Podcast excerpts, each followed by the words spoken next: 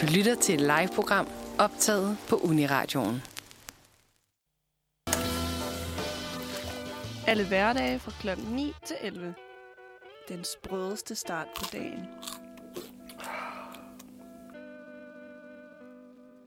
Godmorgen. Kan I holde det ud derhjemme? Godmorgen. For jeg kan i hvert fald love dig for, at der er hot her i studiet. Mit navn, det er Mette. Og med mig i dag har jeg Lærke og Frederik til at gøre det lidt ekstra hot her på Uniradioen. Var den ikke meget god, synes jeg? Den var mega god. Ja. Den var rigtig god. Vi har smækket et helt exceptionelt godt program øh, på bagen. Hvad hedder sådan noget? På banen! På, På på dagsordenen. Ja, ja. øhm, så de næste to timer, der kan jeg godt love dig for, at øh, der får du altså både god musik og god indhold. Godt indhold. God, Ja. god ind. Ja. God musik, god indhold, god stemning, God, god- dag. god Ja. røv. Jeg ved det ikke. Ej, vi, øh, vi skal selvfølgelig quizze. Vi skal høre et par nyheder, og så skal vi høre den bedste dårlige nyhed. Ja. Og Lærke, den har du forberedt. Ja, og jeg er ret nervøs, hvis jeg skal være ærlig, fordi at, øh, den lavede jeg også sidste uge, og øh, der fik jeg lidt hug for, at den ikke var så god. Så øh, jeg skal redeem mig selv i det uge, den her i dag, hedder det. Mm-mm. Ja, Jeg er sikker på, at det bliver rigtig, rigtig godt. og hvis det ikke gør det, så, øh, så går jeg hjem og græder, og så gør jeg det ikke igen. Ej, det, nu må vi også være lidt søde. Ja, det synes jeg, jeg har Ja. fortjent. Okay. Ja. Øh, vi får jo en gæst i studiet her senere, og det glæder jeg mig personligt rigtig, rigtig meget til.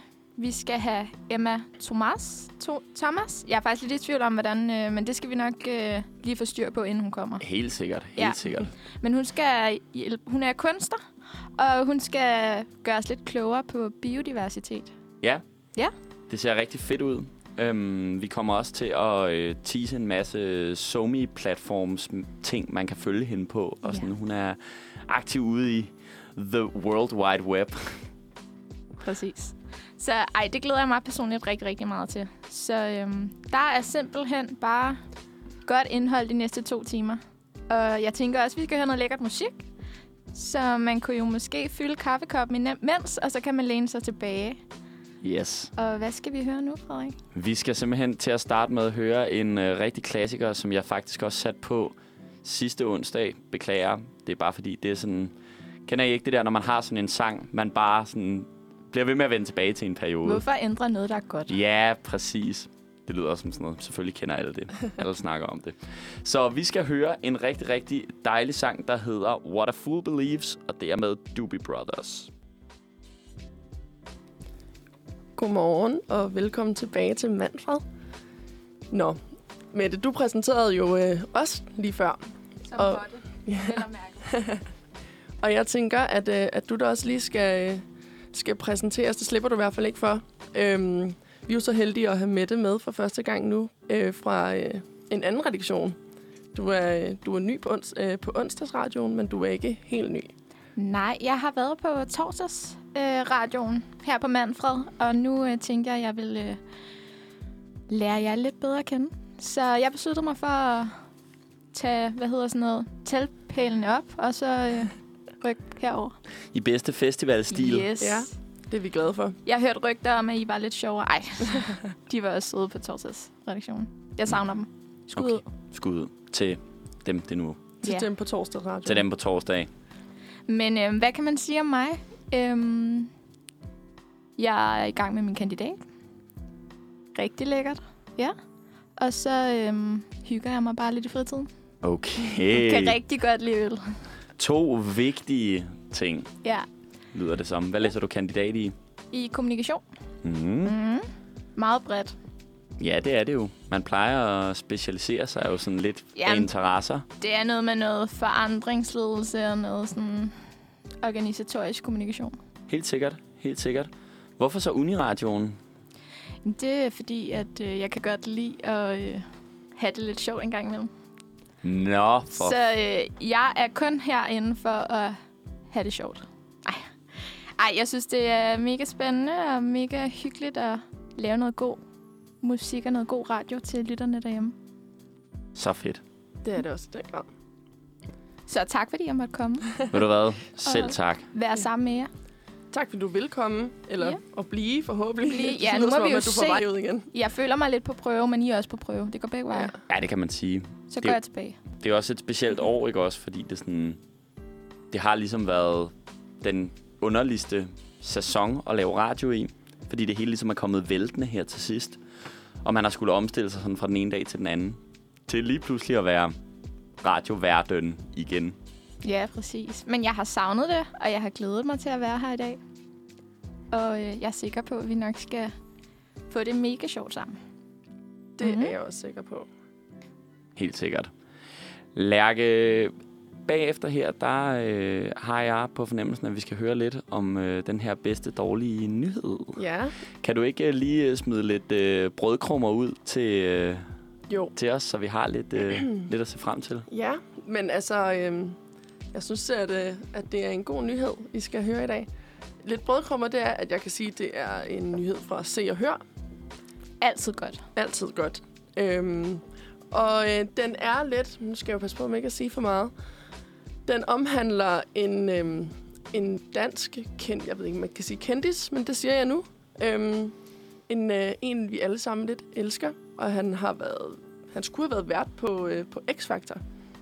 Ved I, hvem det er? Åh, Melvin. Melvin. Yes. Vores allesammens Kakusa. Melvin.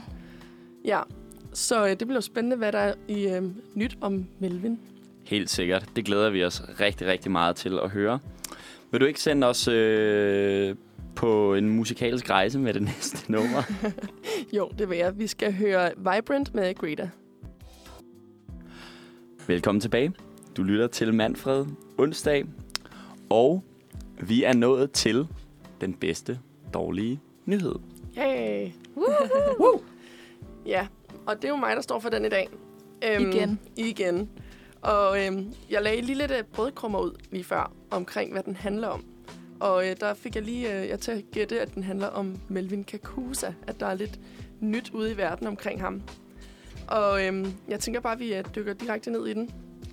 Lad os dykke. Yes. Men se og hør, de skriver, og overskriften lyder Melvins mystiske muse.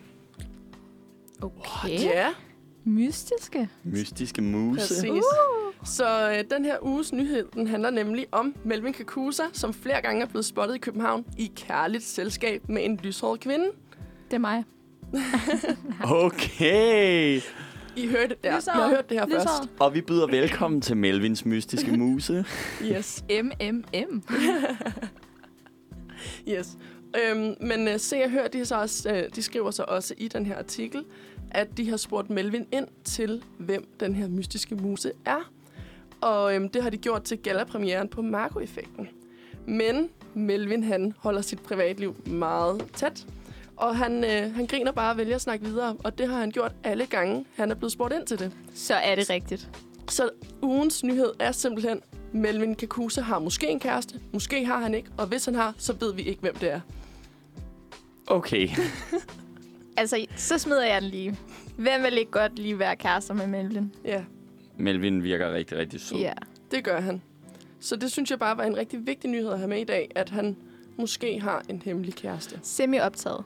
Ja, Melvin er semi-optaget måske. Vi ved det faktisk ikke. Nej. Vi ved faktisk ikke noget fra den, ud fra den her nyhed. men det var en god nyhed. Den her nyhed har lært os, at vi måske kan formode, at hvis Melvin bliver set derude i gadebilledet, Med en lyshåret kvinde. så er det med Melvins mystiske muse. Yes. Og så tænker jeg da også, at øh, hvis der er nogen af vores lyttere, der ser Melvin med en mystiske mu- muse, Muse. muse så øh, så tager vi lige et tip, ikke? send, send et billede. Ja, Send et billede, please. Så får vi en portrætmaler ind og ja så, eller går vi, øh, så går vi i dybden med det, så kan det være, at vi kan afsløre, øh, hvem den her mystiske muse er. I hørte det først her. I hørte det først her. Hvor skal den her ligge i forhold til rangeringen af de bedste dårlige nyheder? Jeg er jo, øh, jeg er jo den eneste, der egentlig har været med til de her bedste dårlige nyheder. Du er den gavede. Så jeg er jo den gavede, så jeg føler lidt, at det er sådan min saying. Og, og, og eftersom Lærke også lagde nyheden ud sidst, så kan det jo være, Lærke, du lige kan sådan forholde dig til. Synes du, den her nyhed var bedre, end den, den du havde med første gang? Jeg synes, den er bedre, fordi at øhm, sidste gang, der var det jo lidt for meget en nyhed, af hvad jeg, fik, altså af hvad jeg forstod. Fordi at den bedste dårlige nyhed skal jo gerne være en nyhed, der er lidt intetsigende. Ja, en ikke-nyhed. En ikke-nyhed. Ja, jamen, jeg, jeg forstår det. Du er Øhm. med. Jeg er med. Det er godt. Godt. Yes, yes. Ja, sidste uge, der breakede jeg jo, at uh, Linde Kessler har fået en kæreste. Øhm, Nå, det vidste jeg ikke. Nej, men det har hun så heller ikke mere, Nej. tror jeg.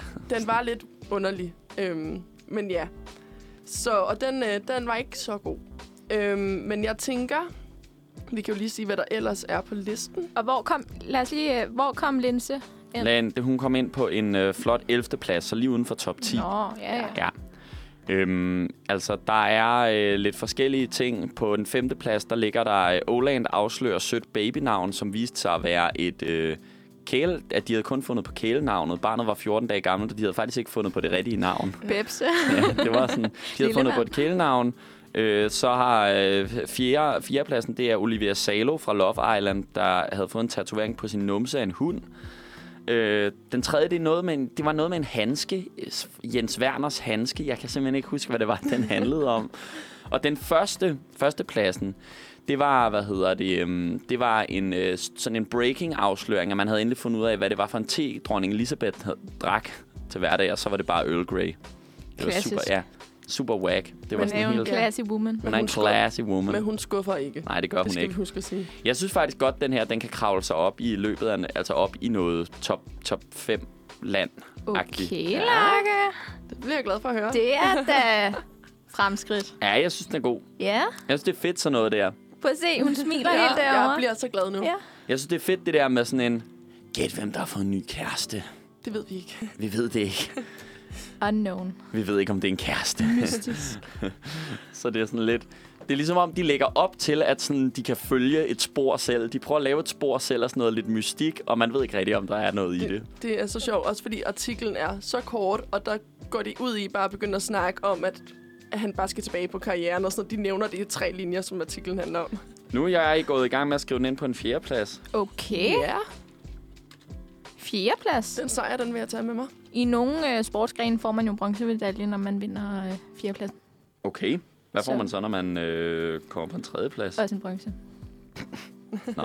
Hvad får vi så her i Uniradioen, hvis jeg kommer på en fjerdeplads? Vi kan drikke en bajer på et tidspunkt. Den tager jeg. Det er en god bronzemedalje. Det er det. Det gad jeg godt have. Bajer tredjeplads. Breezer anden plads. Asti. oh my. Jeg var ved at sige Mokai. Boom. Det er næsten det samme, er det ikke? jo. Det er en øh, syntetisk hyldeblomst boble. Så jeg synes, det er så sejt gjort. Lærke, I'm proud of you. Tak, tak. Du tog din feedback, og så øh, tog du den til nye så jeg har højder. redeemed mig selv. Det har du virkelig. Jeg er meget imponeret. Du har simpelthen redeemed dig selv så meget, at du skal have æren af at præsentere det næste nummer også. Ej, det er jeg så glad for. Vi skal høre uh, How to Lose a Face med Persona, persona Non Grata. Velkommen tilbage. Du lytter stadig til Manfred onsdag. I studiet er Mette, Lærke og Frederik. Det er mig, der er Frederik. Hej Frederik. Det var Mette, Hej Frederik. og det var Lærke. Jeg tænkte bare, at vi kunne lige, øh, hvad hedder det, øhm, for lige at runde af her. Det var en, det var en god nyhed, Lærke, på den dårlige måde. Tak, tak. Øhm, det var interessant, fordi det er noget af det første, jeg har hørt om Melvin, siden man hørte, at han jo desværre var nødt til at trække sig fra det her X-Factor-race, på grund af, at han havde fået en hjernetumor, som han skulle opereres for. Men det er mit indtryk, at han netop er på den, altså kommet godt ud for på den anden fight. side. Ja. Ja. Hvilket jeg bare synes er så dejligt, fordi sådan, jeg kan huske, at jeg blev totalt chokeret, da jeg hørte det. Det er ligesom om, den af alle sådan former for sygdomme er sådan noget, hvor man bare er sådan chokt. Ja, men jeg, jeg, jeg var også meget overrasket. Også fordi han er så ung, og han er, der er jo gang i ham. Så man sådan, det er ikke det, man lige... Nej, jeg har tænkt præcis det samme. Han er både ung, og han er frisk, og ja, det er, lige, det er ikke lige dem, man forventer, at man ligger sig ned med, med en voldsom sygdom. Men Nej. vi så ham jo til Zulu Awards, hvor han øh, høstede en masse priser hjem. Mm. Det ved jeg ikke, om øh, Det, gjorde, det så jeg faktisk Nej. ikke, så det er også fordi, jeg er, nok ikke, jeg er nok ikke så god til at følge med i underholdnings. Alle priser, han var nomineret i, der, Vandt han? der vandt han. Ja. Ja. Nå. ja, ja. Det synes jeg også er velfortjent. Ja. Det er, det er, det er ikke så, jeg synes faktisk ikke, det er så tit, at sådan, jeg oplever sådan værtsroller og sådan karakterer, som sådan Melvin sådan træder frem, og er så naturligt god til at fange sådan det at være sådan bare funny, on command-agtig, og sådan også bare hele tiden. Det virker som om, han bare har funny bones, sådan Han en, grundlæggende. Han virker bare ret sjov. Han er en dejlig fyr. han er en meget karismatisk person, Ja. er han. Helt, helt sikkert.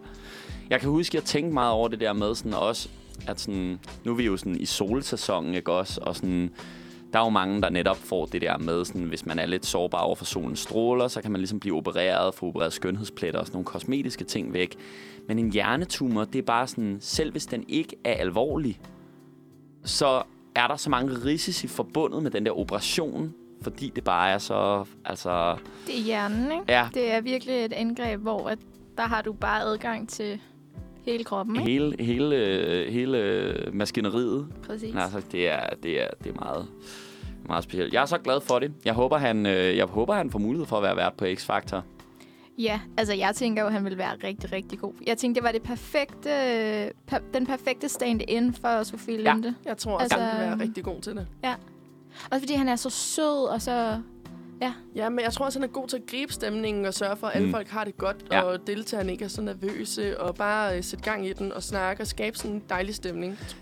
Det er også meget sjovt, fordi sådan, på en eller anden måde, så følger de sådan en ret sjov rækkefølge af sådan værter, der på en eller anden måde har haft hver sin ting at gøre godt med. Altså sådan netop det her med, jeg synes, Lise Rønne, hun var sådan, hun var sådan lidt vært af den gamle skole. Meget sådan god, officiel vært. Rigtig god til det der med at sætte scenen sådan, som sådan en officiel, jeg tænker meget sådan am- amerikansk stil vært. Ja. Sådan rigtig Mhm. sådan god til de der store officielle begivenheder.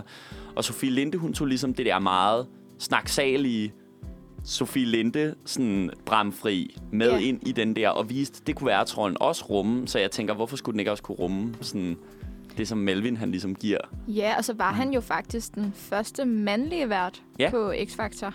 Det skulle have været, ikke? Nå, Eller, nej, Joachim øh, var selvfølgelig også lige stand inden et par uger for Sofie. Ja. Sidst hun var Ja. på barsel. Men, øh, men ellers sådan... men Joachim, han er lidt med en børnevært, ikke?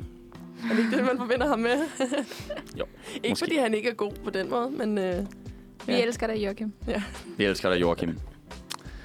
Ja, ja, men Melvin og kærligheden. ja. Det, Ja, det er så godt. Og Jo. det er jo dejligt, at han kan komme ud på den anden side af et sygdomsforløb, og så begynde at koncentrere sig om noget andet. det kunne jo være... Nu begynder jeg at opdække en historie, ikke? Okay. Melvin bliver syg. Han har set med en pige. Pigen hører, at Melvin er syg. Så kommer der jo nogle følelser op i. Det gør der. Altså, har jeg aldrig set romantiske film? Jo, jo. Det er jo. altid, Jo, jo. når der sker et eller andet. Ej, jeg troede, jeg skulle miste dig. Så er kærligheden bare blomstret. Nå, jeg troede, det var en historie om et eller andet med, at han havde mødt en sød sygeplejerske. Nå, jamen det kunne være, altså. Det, det, Man kunne ja, godt slå den dem sammen, jo. Det kunne man også. Ja. Sygeplejerske, veninde, et eller andet, bliver forelsket. Melvin. Jeg synes, det lyder som en... Øh, en Krammer op- bagefter Det er en, operationen. ja, det er en Oscar-vinder her. det er vi en Oscar-vinder lige her. Vi må jo sige, når vi, når vi finder ud af, hvem det er, så må vi jo spørge ham selv, hvordan det hele skete. Så inviterer vi ham herind til en snak om kærligheden. Ja, Og den dag skal jeg bare være der. Okay. Godt, men det er måske, fordi du er hans mystiske muse. Ja, det. ja. Jeg siger det jo ikke. Det er jo mystisk. Vi holder den øh, åben her, og øh, så øh, holder vi en kort pause her om lidt, så I får to stykker øh, musik her til at starte med. Skal vi høre Jomfru med Danse. Du lytter til Uniradio. Det, det, bedste, det bedste, du har hørt. det bedste, du har hørt siden En kold is på en varm solskinsdag. Fri Bar. Siden Enya brød et flertal. Uniradioen. Så blev klokken også 09.36 her øh, på onsdagsredaktionen her på Manfred. Og vi er nået til dagens nyhedssegment. Øhm, og det er nok mere en anbefaling, end det i virkeligheden er en nyhed. Og den kommer fra vores medvært Line, øh, der sidder derhjemme og lytter med forhåbentlig. Øhm, og det er jo nu, hvor vi lever i en tid med corona. Øh, og man kan komme ind og ryge i isolation. Øhm, og det kan, det kan jo ske. Det skete for Line. Øhm, så øh, vi har fundet en anbefaling på Soundvenue, hvor at øh, de ligesom anbefaler de 30 bedste serier på Netflix lige nu. Øhm, vi kan ikke nå igennem dem alle 30, men øhm, hun har i hvert fald udvalgt fem, som øh, vi rigtig gerne lige vil præsentere her for jer.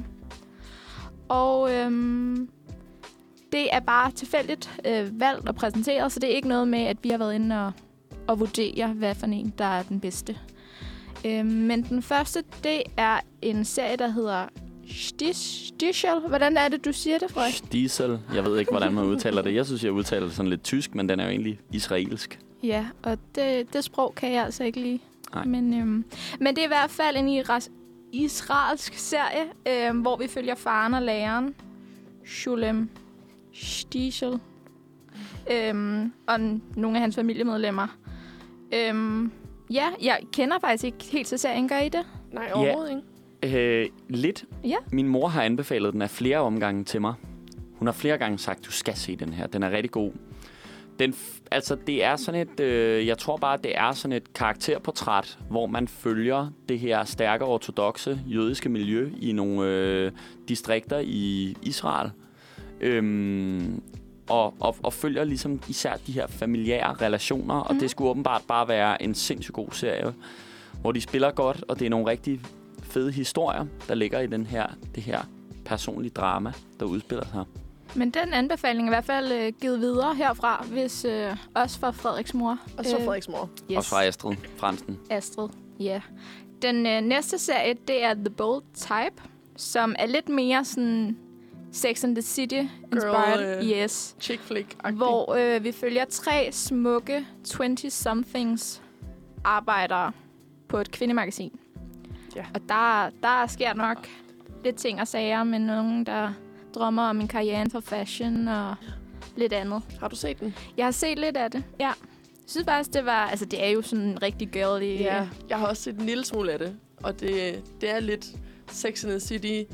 Øh, Gossip Girl, en, Ja, et det- eller andet, ikke? Ja, sådan noget lignende. Sådan lidt øhm, Sex and the City 2021, hvor der også kommer noget kønsroller og sådan noget med ind over, ikke? Ja, ja, det er jo Lidt mere woke. lidt mere... Ja, ja, præcis.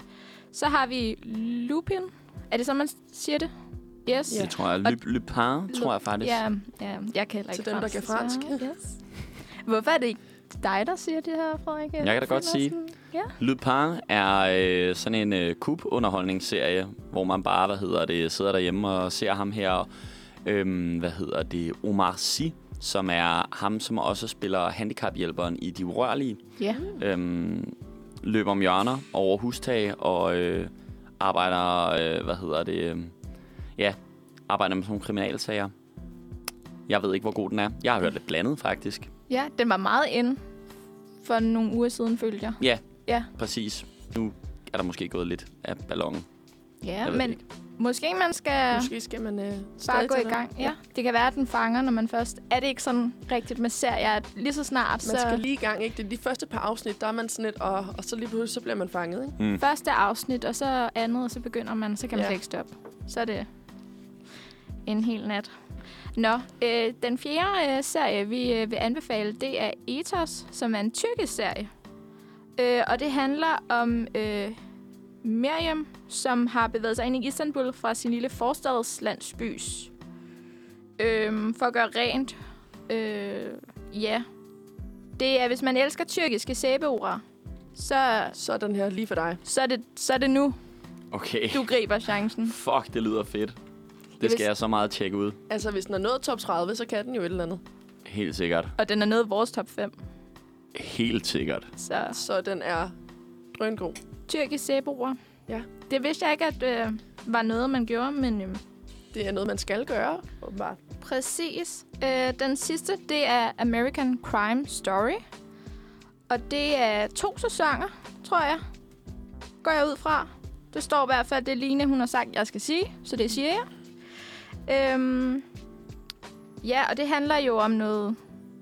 Ja, det er den her serie, hvor at, øh, der bliver taget sådan nogle øh, kendte sådan, morsager og sådan noget op, blandt andet. Der har været øh, den der øh, historien om O.J. Simpson-mordet, og også, hvad hedder det, mordet på, øh, hvad hedder det, øh, Gianni Versace, og sådan nogle forskellige ting. Øhm, og der skulle bare være nogle rigtig gode sådan, skuespilpræstationer indimellem. Det er, øh, den, den har jeg faktisk også hørt er ret anbefalesværdig. Så, øh, hvad hedder det, så den, den synes jeg også øh, faktisk, man burde tjekke ud. Det er i hvert fald det, jeg har hørt. du har hørt meget af de der serier. Du er Sådan en lille blandet. seriemus. Det ved jeg ikke, om jeg er. Men øh, det kan vi jo øh, snakke lidt mere om på den anden side af det næste nummer. Så kan vi jo snakke lidt om vores yndlingsserier Mm-hmm. og nogle personlige anbefalinger.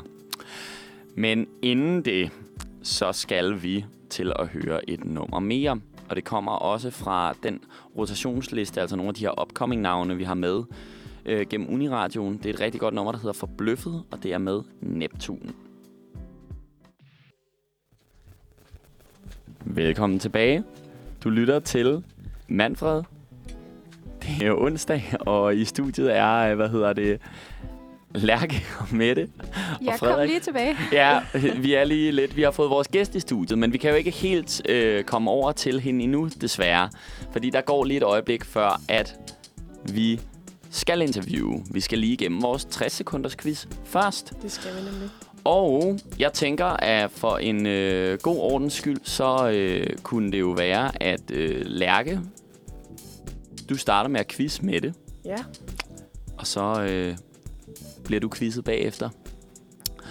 Så øh, det fungerer jo på den måde, at øh, når øh, klokken den slår et eller andet helt tal, så øh, begynder Lærke bare at stille dig en masse spørgsmål, og så holder jeg regnskab og tid.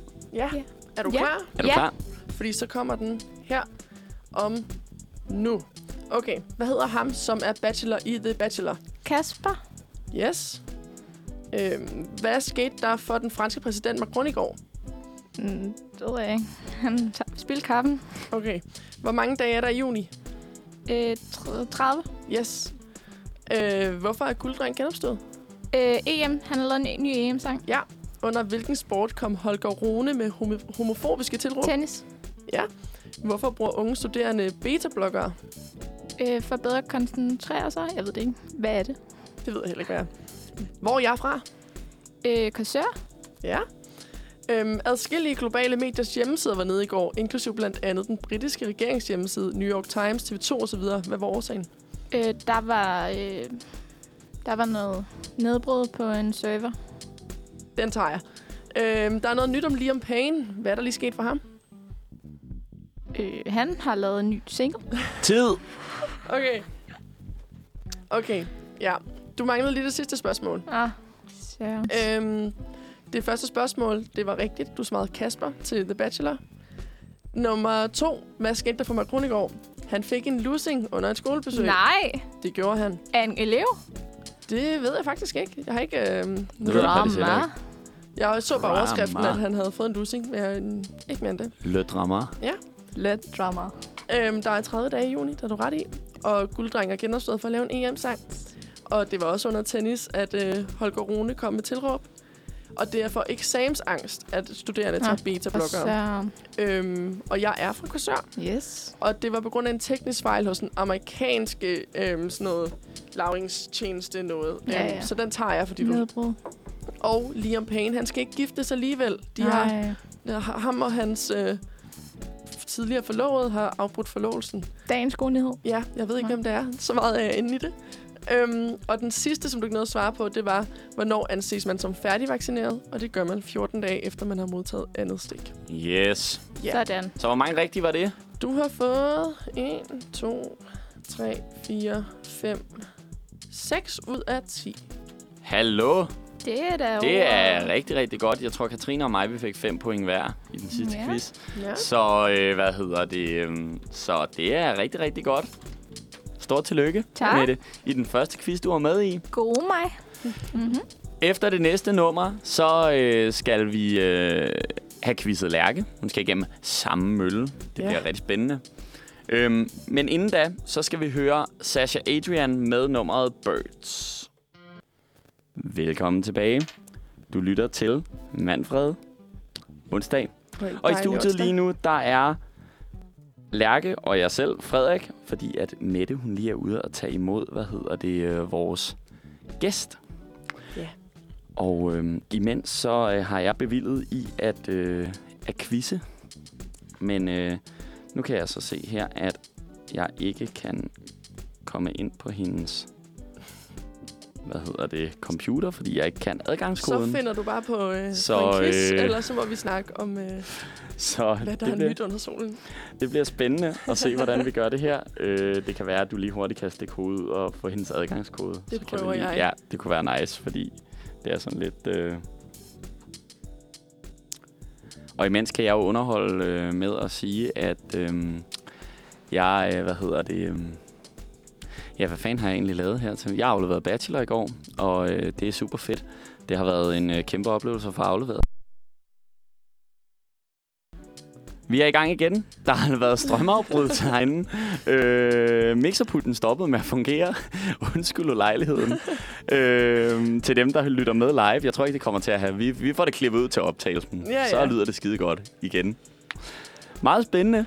Sikken vi kan. øh, vi er klar til at quiz Lærke. Vi har styr på det her. Øh. Er du klar til om, øh, hvad hedder det, 5 sekunder at blive quizzet? Det er jeg.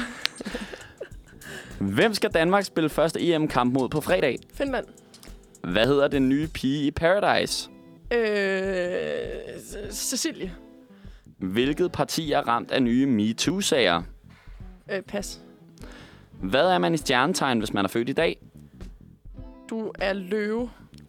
Kronprins Frederik har lige meddelt, at han stopper som aktivt medlem af hvad?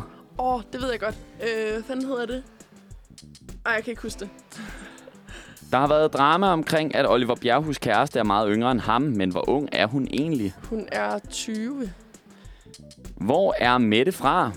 Øhm, hun er fra Solrød. Hvorfor er 761 søkøer døde i Florida? Øh, plastic pollution. Rusland har klaget til UEFA over ukrainske EM-spillertrøjer. Hvorfor? Fordi at øh, de øh, er forkerte farver. Lord er tilbage og kommer snart med ny musik, men hvornår slog hun igennem med mega-hittet Royals? I 2014. Perfekt. Det var alle spørgsmålene. Du nåede dem alle sammen, inden øh, tiden var gået. Agtigt. Øhm, jeg tror, du har fået fire rigtige. Fedt. Hvem skal Danmark spille, spille første EM-kamp mod fredag? Finland, fuldstændig rigtigt. Hvad hedder den nye pige i Paradise? Ida Marie. Ida Marie. Hvilke partier ramt af nye MeToo-sager? Det er Socialdemokratiet igen. Hvad er man i stjernetegn, hvis man er født i dag? Man er tvilling. Kronprins Frederik har lige meddelt, at han stopper som aktivt medlem af den internationale olympiske komité. Ej, det, var- det var den. Jeg kunne ikke IOC. Øh, Oliver Bjerghus kæreste er 20 år yngre end ham selv. Øh, hvor er Mette fra? Det ved jeg ikke, haha, men du ved det jo selv, har Line skrevet.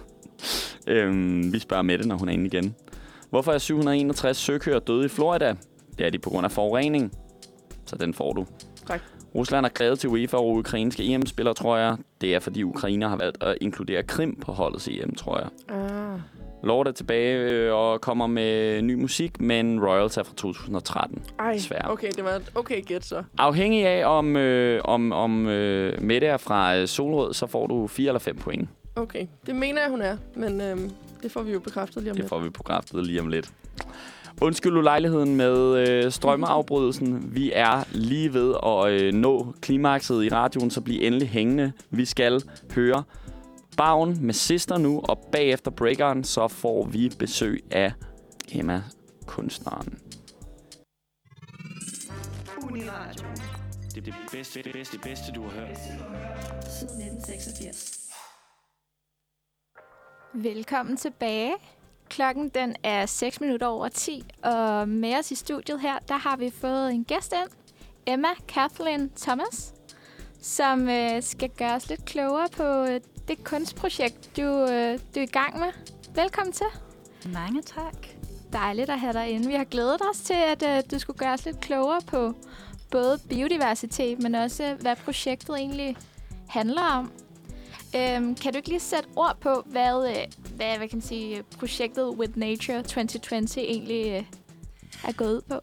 Ja, det er et projekt. Uh, det var ikke noget, jeg planlagt. Nej. Det var noget, som, som kom op på mig Mhm. bag, bag uh, hvor jeg, jeg har små børn, og jeg blev pludselig uh, bange for deres fremtid.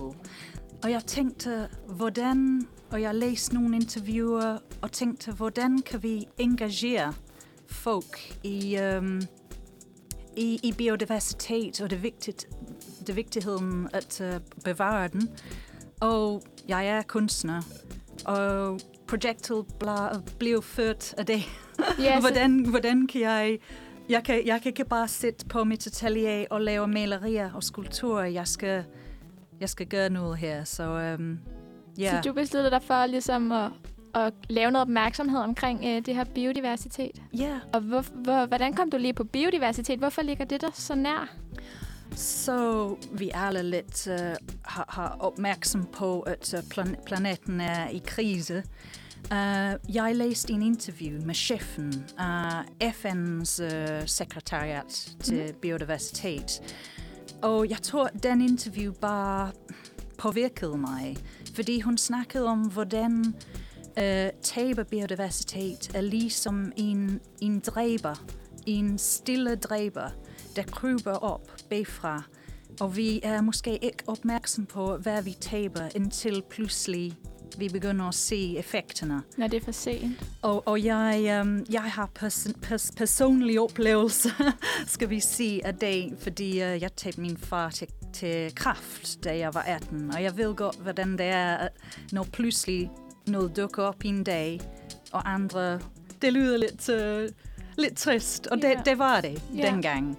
Men, øhm, men man lærer fra sådan noget oplevelser, og man lærer at som, måske øh, kigge på den lange bane og har andre måde at, øh, ja, at sætte ting i perspektiv.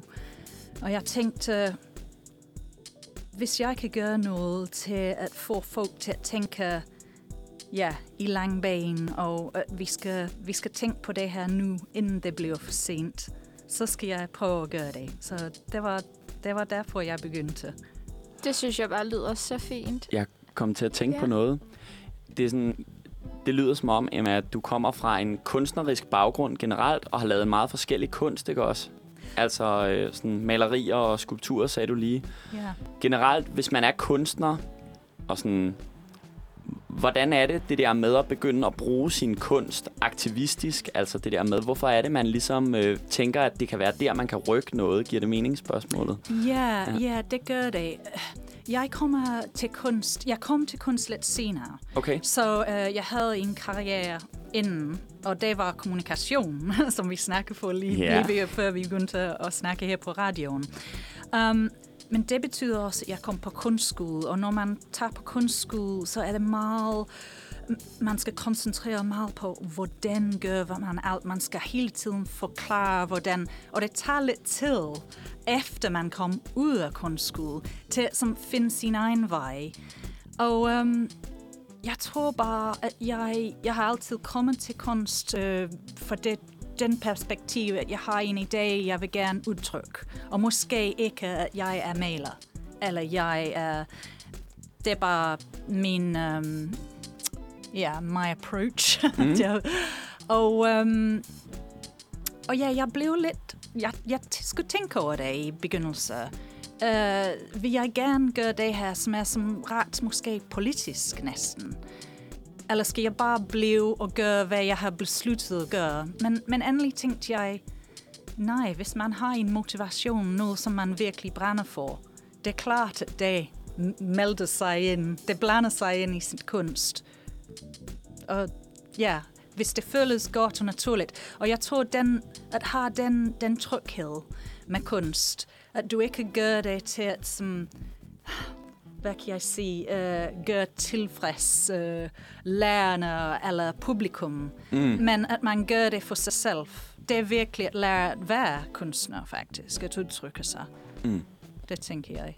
Til vores lytter derhjemme, kan du så ikke lige prøve at beskrive, hvad det er for nogle kunstværker, øh, du faktisk laver nu med, med, med det her projekt? Med projektet, så um, jeg, jeg, i- ideen var at lave kæmpe billeder Mm-hmm. um, af truede planter og dyreart, fordi min idé var, oprindeligt var det meget optimistisk, at vi skulle måske få, det ved jeg ikke, 400 steder over hele verden, og på samme tidspunkt vil der være en kæmpe flashmob, hvor folk kommer sammen og i formerne af, af, af artene. Og det var ideen i begyndelsen, op i himlen.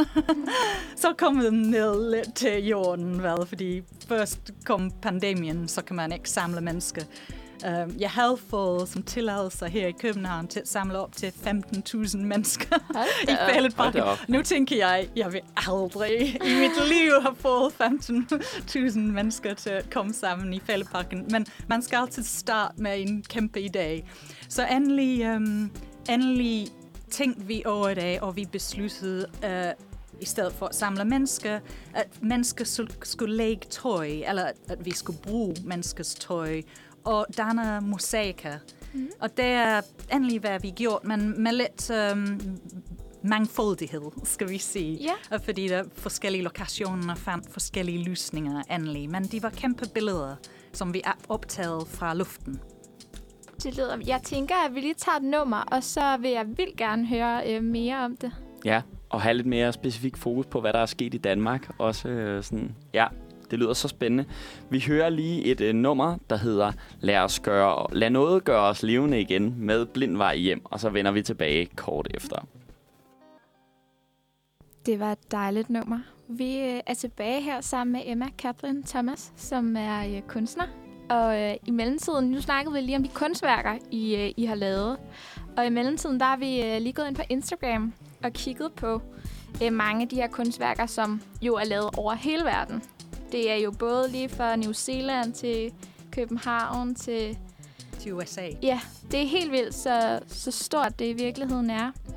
Og øhm, altså en kæmpe anbefaling herfra til lige at gå ind og kigge på de her kunstværker, fordi at det er jo kæmpe store kunstværker, I laver på græsplæner, hvor at øh, I bruger tøj til at øh, forme de her øh, troede... Øh, Ja, øhm, det spændende var selv på dagen, fordi jeg, jeg selvfølgelig havde mange, mange ting at holde styr på, fordi jeg snakkede med alle lokationer.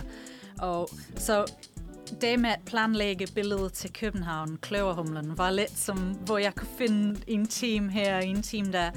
Og da vi stod der på dagen, og der var studerende, elever fra Virum Gymnasium, hvor vi dannede billedet, Ja. og Aurehøj, som hjalp virkelig meget. Um, og uh, da, da drumpiloten dukkede op, som omkring klokken halv 11, det er det billede, du kigger på nu, hvor kløverhumlerne er ikke helt udfyldt, men det var første gang, at vi så, hvordan den, det ser ud fra luften. Og når man arbejder på den skala, man kan slet ikke få en fornemmelse af billedet fra... Man kunne næsten ikke se den, hvis man var 20, øh, 20 meter væk. Øh, der, der lå der noget på græsset. Og jeg kunne se uh, reaktionen på alle elevernes øh, uh, ansigter, da de kiggede. Og var, wow, det er virkelig, det ligner en kløverhumle. Det er så spændende. Og det var godt, fordi selvfølgelig så var det opmuntrende. Fordi det var et stort arbejde at lægge tøj og stof, og det blæste. Det var om formiddagen, der var sol, men det begyndte at blæse så meget, at vi skulle løbe rundt og finde mursten og, og alt muligt til at uh, lægge væk. På, til at lægge væk på tøjet. Ja, fordi altså, når, man kigger på væk. det, når man kigger på det, er det jo bare en stor fodboldbane, og så har du simpelthen tegnet kæmpe firkanter, for ligesom at kunne, Ja. hvad hedder det, kunne, kunne, kunne, kunne finde vejen. Ja, Ja. Det, det, ja vi, vi, de, de, de sagde i begyndelsen, og vi håbede, at vi, det ville faktisk være ret nemt, og jeg tænkte, det tror jeg, jeg har, jeg har fået lov til, fordi jeg har arbejdet så meget til at bygge netværket op, men selvfølgelig, øh, når man får tilbud teknologi, det er ikke altid så nemt, som man håber. Og øh, de har som en robot, øh, skridtsprøjtemaskine i Lyngby Torbæk Kommune. Så det var meningen, at hvis vi kunne tegne på Au- AutoCAD, som er en som arkitektisk tegneprogram, øh, udkanten af, af kløverhumlen, så kunne de programmere robotten, og det ville lave alt arbejdet for os. Og så prøvede vi, og vi kæmpede, og vi prøvede, og vi kæmpede, og, og dagen før var det som, nej, vi kan ikke få den til at virke. Den kører bare frem og tilbage, frem og tilbage.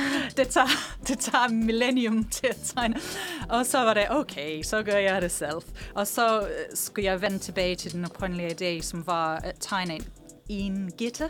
Ja, Eller en gitter. Ja. En gitter, hvor vi lavede øh, linje hver tre meter øh, på kryds og tværs af tegningen, og så, så er det bare så nemt. Det var en teknik, jeg lærte i kunstskole faktisk, hvor vi skulle kopiere øh, et eller andet maleri, vi havde valgt på øh, National Gallery.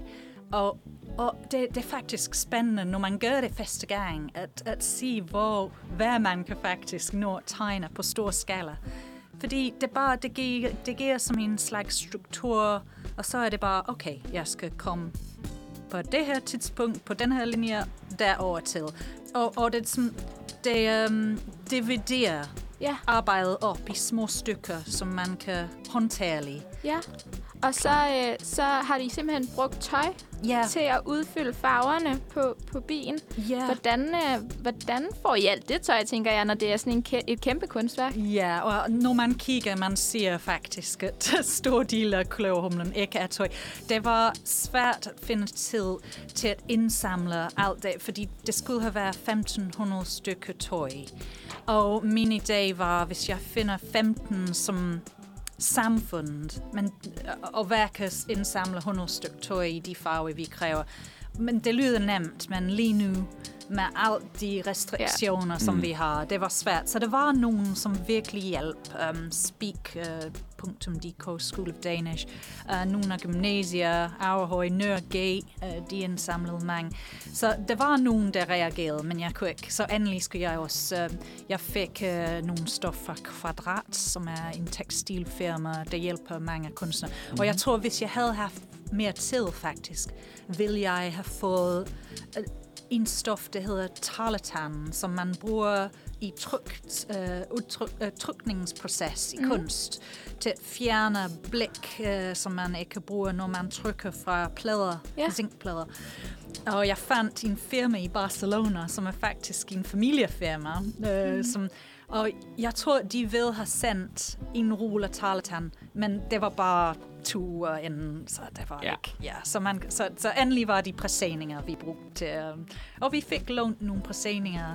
Folk er villige til at hjælpe, det, bare, det kræver tid til at finde. Ja, når det folk rigtige de skal ind menneske. og... Men man kan altså sagtens se, at, øh, at ben er der. Øh, det, giver, det kan det er man. virkelig, virkelig øh, flot arbejde, og jeg kan godt forstå, at det, det tager tid og omstændigt at indsamle så meget tøj, når, Ja, når man skal... Men vi, vi tænkte fra starten, at vi vil hellere, um, vi vil hellere bruge materialer, og tøjer, de begge, de peger på fravær. Mm. Så, uh, og det tænkte uh, vi, at det var godt som en materiale, fordi selvfølgelig hele projektet peger på fravær af arter. Ja. Skal, jeg, uh, skal vi lytte til mere musik nu? Jeg tror, vi bliver nødt til lige at Ja. øh, hvad hedder det, smide et nummer ind. Jeg har Ja. valgt et, øh, et nummer, som har lidt... Øh, det er så ikke biodiversitet, men det er sådan noget med, med en, en, en popsang, der er blandet med lidt, øh, lidt brok over plastikforurening. Ah, og okay. øh, som jo også har, har, lidt, har lidt at gøre med det. Øhm, og jeg Ja. tænker, på den anden side skal vi snakke lidt omkring, hvad er fremtids... Ja. Det synes jeg. Fremtiden. Hvad, hvad ligger der ligesom foran os? Hvad i skal der ske til det her nu? projekt? Ja. Men inden da, så hører vi her Dusin med Fucking Fantastisk. Klokken den er 10.27, og vi har stadig besøg af Emma Catherine Thomas. Øh, og du, øh, du bliver simpelthen ved med at gøre os klogere på biodiversitet. Øhm, og det er vi rigtig glade for, fordi det er en, en kæmpe udfordring i dag. Og jeg tænkte, nu snakkede du lidt om det der med, at man skal kigge på den lange bane, og man skal ligesom have en fremtidsudsigt, eller man skal ligesom sætte det lidt i perspektiv. Og hvad er det, øhm, udfordringen med, med biodiversitet i virkeligheden er? Hvad, hvad, hvad, Ja, så det er en kompleks Ja. situation, men jeg synes, når man bor i et land som Danmark, som faktisk, som alle de andre lande, har et problem med tab af biodiversitet, men samtidig er det et meget grønt land, fordi det regner så meget. og når man går ud på en dag som i dag i juni, man kan ikke tro på, at der er noget galt med verden. Alle ser så flot ud. Så det er der, jeg mener med, at øhm, folk kan ikke virkelig tro i virkeligheden, at der er noget, der vokser bag os, fordi det ser, som det altid har, har, har set ud. Men hvad der sker med biodiversitet er, at der er komplekse systemer, som har udviklet sig over millennier. Et tidsrum, som vi ikke kan forestille os. Der var arter i, den her, i det her projekt, der har levet i fem, uh, 55 millioner mm. år. Og vi, vores historie, vi tænker på som 2000 år mm. et lang, et lang tid. Ja. Så vi kan slet ikke... Og, og, og det betyder, at de her arter, de kan ikke udvikle sig øh, i vores kort som tidsrummer, som vi har. Som, mm. Vi har andre verden mere, end man kunne tro. I, i 200 år. Ja, jeg skulle lige til at sige. Artene, de kan ikke reagere på den hastighed. De Nej. kan slet ikke. Hvis man læser en bog, der hedder um, The Overstory, af Richard... Um, nu kan jeg ikke huske, hvad han hedder. Um, Richard... Uh, jeg kan ikke huske hans navn. Men historien hedder The, o- The Overstory, og den handler om træer. Når man læser den, man kommer ind på en, en anden som bevidsthed, som er træernes tid. Hvor, hvor træerne, de, de går faktisk, og de kommunikerer. Det er bare på en, et tidsrum, som vi kan, ikke kan forstå, fordi vi er hurtigere. Ja. Og så, Ja, men altså, jeg kom til at tænke på, nu, øh, nu, nu lavede I fokus på, på bien her i, i Danmark. Hvorfor er den så vigtig for, for, for diversitet eller for vores system? Hvad er det for et økosystem, den ligesom indgår i? så hvad der sker er måske, uh, måske der er flere arter af bi. Ja. Okay, så man kunne tænke på, åh, hvis vi har en slags bi, så er det okay, fordi den kan stadig uh, spread pollen, og så er vi okay, fordi selvfølgelig vi, vi alle forstår, at de, de uh, pollinators, hvad Mm. hedder det på dansk, de spreder ja, pollen. Ja, bestøvere. Bestøver, tak, ja. Og, um, men, men biodiversitet er også den øh, mangfoldighed i, i genetik, mm. som der er mellem arter og indimellem arterne. Og uden den er man mindre stærk, fordi for at udvikle sig og øhm, øh, ja, øhm, udvikle, udvikle sig til at re- reagere på situationer som Darwins øh, mm-hmm. evolution, skal man have en bred genetisk base. Ja. Alle, ellers er man meget som svag. Ja. Og så der, der er de her komplekse systemer, som, øhm, som samarbejder, mm. at vi begynder at, at lave huler i. Så det er lidt som en fiskenet. Men det er okay, hvis man har et par huler i det. Men, men når man begynder at, at få flere og flere, så samles de sig, og pludselig har man en stor hul, og så virker netten ikke mere. Nej. Og, og det er jo netop også det, der er problemet, ikke også? At sådan, den der brede genetiske pulje af gener er jo den, der tager lang tid at lave, fordi den opstår igennem Ja. Evolution. mutationer. Ja, den her Fejl, ja, lange præcis. tid, Det er netop som vi, en- vi, kan ja. ikke, vi kan ikke virkelig... Ja. Men hvad, hvad kan vi så gøre?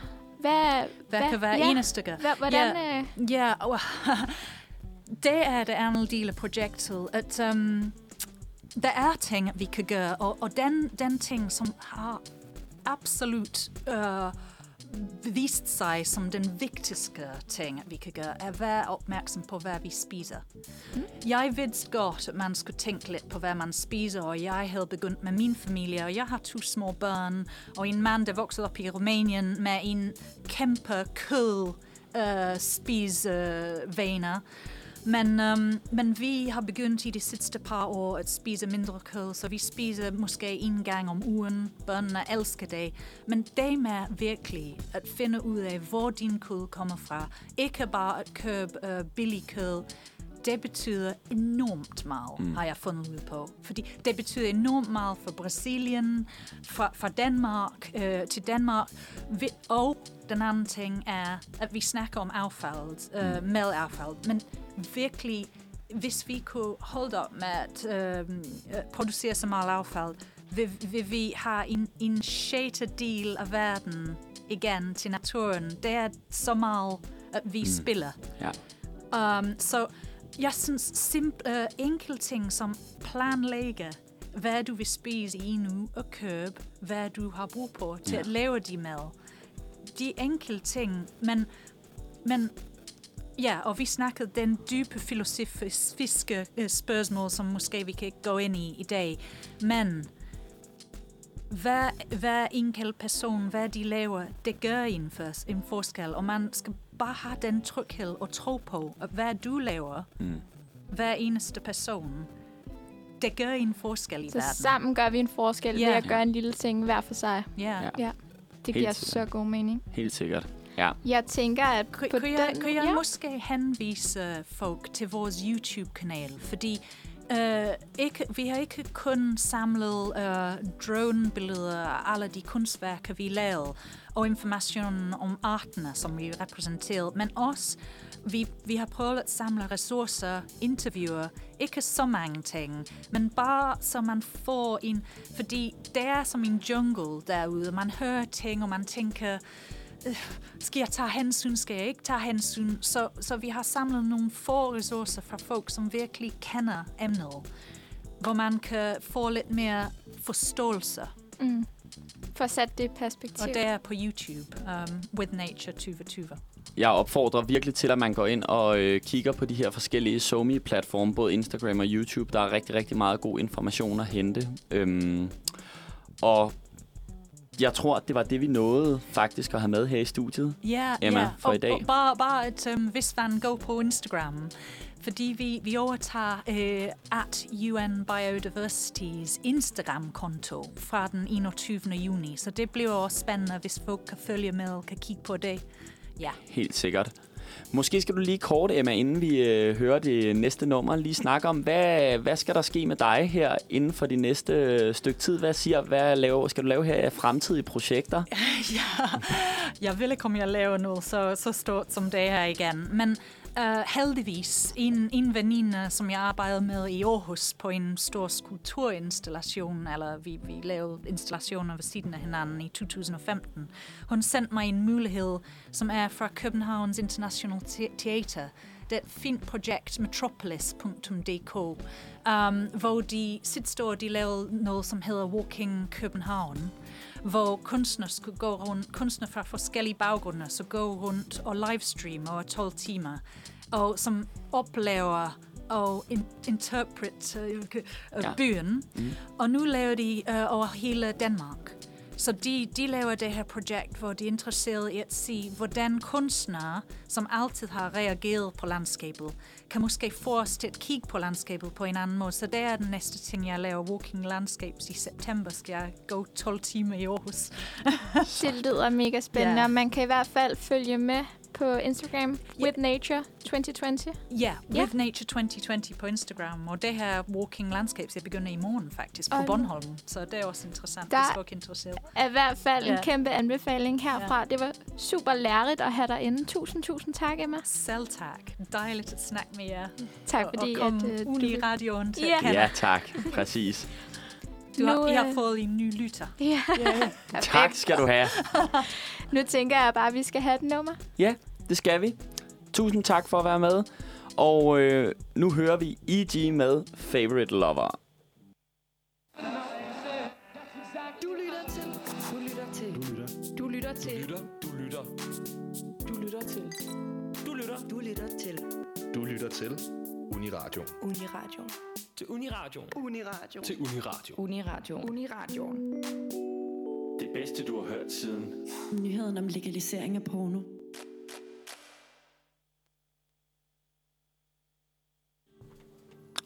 Velkommen tilbage. Du lytter til Manfred. Det er onsdag, og vi har stadig Lærke og Mette i studiet, og Frederik her ved teknikken. Og vi har lige fået sagt farvel og tak til Emma, mm. som var inde og snakke om sit kunstprojekt. Ja, og det var jo faktisk lidt mere end et kunstprojekt. Ja, det blev jo rendyrket aktivisme nærmest Ja. på sådan den gode måde. Helt vildt fedt. Og mega lærerigt, det der med, at... Øh, Super interessant at, lytte, at høre om. mm, og hvor meget man egentlig sådan kan gøre selv, og så skabe måske en større forskel, ikke? Det synes jeg at, i hvert fald er stof til eftertanke, at det nytter at, at tænke de der små baner på den lange sigt, ikke? Eller hvordan man siger det. Ja, hvis vi Ja. alle sammen bare gør en, en lille smule hverdagen, så gør vi alle sammen lige pludselig noget stort. Fuldstændig. Det synes jeg var nogle gode ord, bare lige at slutte på her, lige runde af. Nu øh, vil jeg lige øh, lade lyden overgå til musikken igen for en kort bemærkning. Jeg synes bare lige, I skal lytte med her en gang, så øh, sætter jeg lige noget på for jer. Hvad er det, vi hører her? Det er den nye EM-sang, Frederik. Og grunden til, at vi hører den, det har I nok alle sammen gættet. Fordi at der er to dage til, at EM 2020-2021, for det blev udskudt sidste år, går i gang. Og det må jeg bare sige, det glæder jeg mig personligt rigtig, rigtig meget til. Nå da da. Ja, ja, ja, ja. Og jeg øh, laver lige en public service her til sidst. Det tænker jeg altså øh, er på sin plads. Fordi at åbningskampen, den spilles jo godt nok i Rom. Men man behøver ikke at tage hele vejen til Italien for at få stillet sin fodboldsult. Øh, på Ophelia Plads på fredag, der starter dagen simpelthen ud klokken 6 med en 12 timers fodboldkamp. Hold da op. 12 timer. Mm-hmm. Og det er ikke hvem som helst, der deltager. Fordi det er selvfølgelig Michael Laudrup. Ja, ja. Og så tænker man, Wow. en Laudrup. Nej, nej, han tager sine to sønner med. Nå, Tre gange Laudrup. 12 timers fodbold. Ophelia Plads på fredag. Hold da op. så ved vi, hvad vi skal lave på fredag. Så der kan man bare møde op og spille fodbold med Michael Laudrup? Og Ej, jeg, Laudrup, og Laudrup. jeg tror ikke bare, man kan møde op, men man kan komme og se på. Nå. De Okay. spiller jo ikke med hvem som helst. Nå, okay. Ja, ja. De har fået lidt divanykker. Godt nok vandt han ikke EM 92, men ja, han var der med på holdet næsten. Nå, var han det? Åh, oh, ja, det ja, ved jeg han, ikke. han, øh, ja, det Hans lillebror vandt. Brian. Ja. Ja, ja, ja. Der er en Laudrup, der har vundet guld. Nå, men jeg har jo selvfølgelig været i, i nyhederne lige at høre sådan, hvordan ser det ud med Danmarks VM, EM-chancer. VM-chancerne kan vi tage på et senere tidspunkt. Men, øhm, og der har jeg ligesom fundet øh, en rigtig god artikel her fra BT, og der må jeg bare sige, BT's fodboldredaktør, han er ikke i tvivl. Simpelthen. Han skruer EM-forventningerne helt op til Danmark. Og øh, så tænker I, nå ja, okay, okay. Artiklen starter simpelthen med, hvad så Danmark er ikke klar? det minder mig måske om noget. Mm. Noget Mhm. Nick Jay, et eller andet. Ja. et vaskeægte Nick Jay-quote i en fodboldredaktørs forventninger, artikel, et eller andet. Øhm, og hvis der er noget, jeg kan lide, så er det artikler, der spår Danmarks, Danmark gode vinderchancer, og det er også artikler, der quoter Nick Jay. Fedt. Yes. Så øhm, han begynder simpelthen bare med argumenter for, hvorfor at øh, vi alle sammen bør følge lidt ekstra med, når Danmark øh, spiller her deres første øh, hjemmekamp her på lørdag. De skal spille tre kampe. Øhm, og øh, ja, måske de faktisk skal spille lidt flere, hvis øh, BT's fodboldredaktør har ret. Altså, han har i hvert fald dækket Superligaen siden 2011. Jamen, så må han jo vide noget Så må han jo være, altså, Altså, kildekritikken, den er god her. Det vil jeg bare sige. helt Og sikkert. ellers han ved vi, hvem vi skal komme efter, hvis det ikke passer. Præcis. Men jeg, jeg har også sat alle mine penge på Danmark. De spiller for bare lige for lytteren derhjemme. Lørdag den 12. kl. 18. Den 17. kl. 18. Og den 21. kl. 21. 21, 21. Det kan man huske. Det kan man simpelthen sagtens huske. Men øh, det var også noget af en omgang. Jeg kan jo slet ikke stoppe, når jeg først går i gang med fodboldsnak. Men ved du hvad? Vi har masser af tid til at snakke fodbold bagefter det her nummer. Nu skal vi dog lige høre en gammel kending.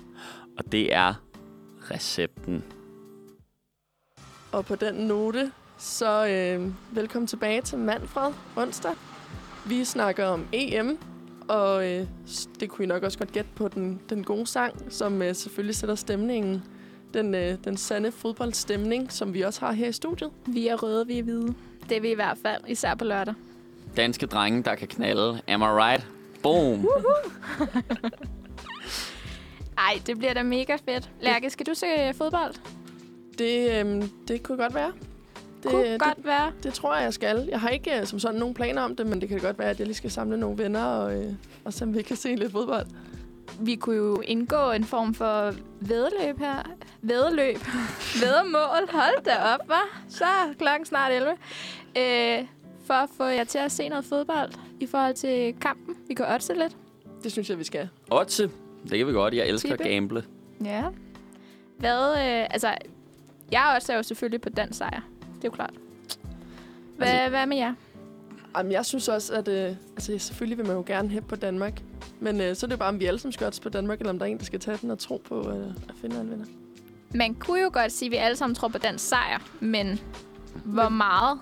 Hvor Og mange hvem? mål? Jeg synes ikke, jeg ved ikke, jeg synes altid sådan, jeg synes altid, at når man sådan begynder at jinxe sådan Danmarks chancer inden for alle sportsgrene, så choker de altid mega hårdt. Så jeg har ikke rigtig lyst til at sige sådan, at jeg tror, at Danmark vinder, men de er jo sådan, hold da op, der var noget støj udenfor. Men de er jo altså et bedre hold, end de har været længe, er mit indtryk, sådan niveaumæssigt. Jeg tror faktisk, det er det bedste landshold, vi, øh, vi har haft nogensinde. Okay. Det Nogensinde. er noget af en, øh, en øh, udtalelse. udtalelse. Du hørte det først her. Men EM-vinderne dengang, det var vel også nogen, der kunne gå ud og drikke bajer i omklædningsrummet, Ja. sådan, og når der var halvleg og sådan nogle ting. Det er lidt mit indtryk, så, øh, så niveauet fra dengang er i hvert fald blevet højere, tror jeg. Ej, skal vi ikke bare sige, at vi satser på, at alle tre... Øh, at Alle tre kampe bliver vundet. Mm. Nå nej, jeg tror, de får, øh, de, jeg tror desværre, de taber til Belgien. Det er nok desværre min. Men vi satser alle sammen på, at Danmark vinder over Finland. Så er det bare, at vi skal vide om, hvor mange mål. 2-0. 2-0, siger du? Ej, jeg, siger, jeg tror, jeg siger 1-0. Mm. Jeg siger 4-0 Til Finland. til Danmark. Nå, okay. Og jeg tænker, at øh, min målscorer, det bliver nok... Øh, det bliver Bra- Braithwaite, Braithwaite og Jonas Vind. fedt. Jeg tror også, at Martin B. han har en øh, rødglødende dag. Scorer Ja. fire mål. Det vil være første gang i dansk historie, at vi har Ja. skrevet. Det tror jeg også. Men det skal jo også det skal jo være første gang på et eller andet tidspunkt. Ja, man of the match er Smile. Okay. Det, øh, den vil jeg gerne hoppe med på. Det tror jeg også. Han er, han er god. Han er en mur. Ham kan vi godt lide. Han er nemlig en mur. Fuldstændig. Jeg synes, det er fedt, at der er lidt øh, fodboldstemning i studiet. Det er ikke noget, jeg selv normalt kan bidrage med, men øh, noget, jeg kan bidrage med, det er en, øh, et lytterønske af en sang. Øhm, og det er jo vores kære medvært Line, som øh, rigtig gerne vil høre et nummer af Tobias Rahim, der hedder Stimulanser. Det kommer her. Og på, øh, på den dejlige sang, så øh, skal vi til at slutte af for i dag. Tiden er gået stærkt i jeres gode selskab. I lige måde, Lærke. måde, Lærke. Så øhm, jeg tænker bare, at vi på, øh, på den her EM-note slutter af med at sige, at vinderne, det vedmål, vi gør her, det, øh, de giver en øl. Så er der øller. Så er der, Så er der øller! i, øh, i Boom. den rigtig danske ånd. Og øhm, så vil jeg bare sige tak for i dag. Og Manfred er tilbage i morgen.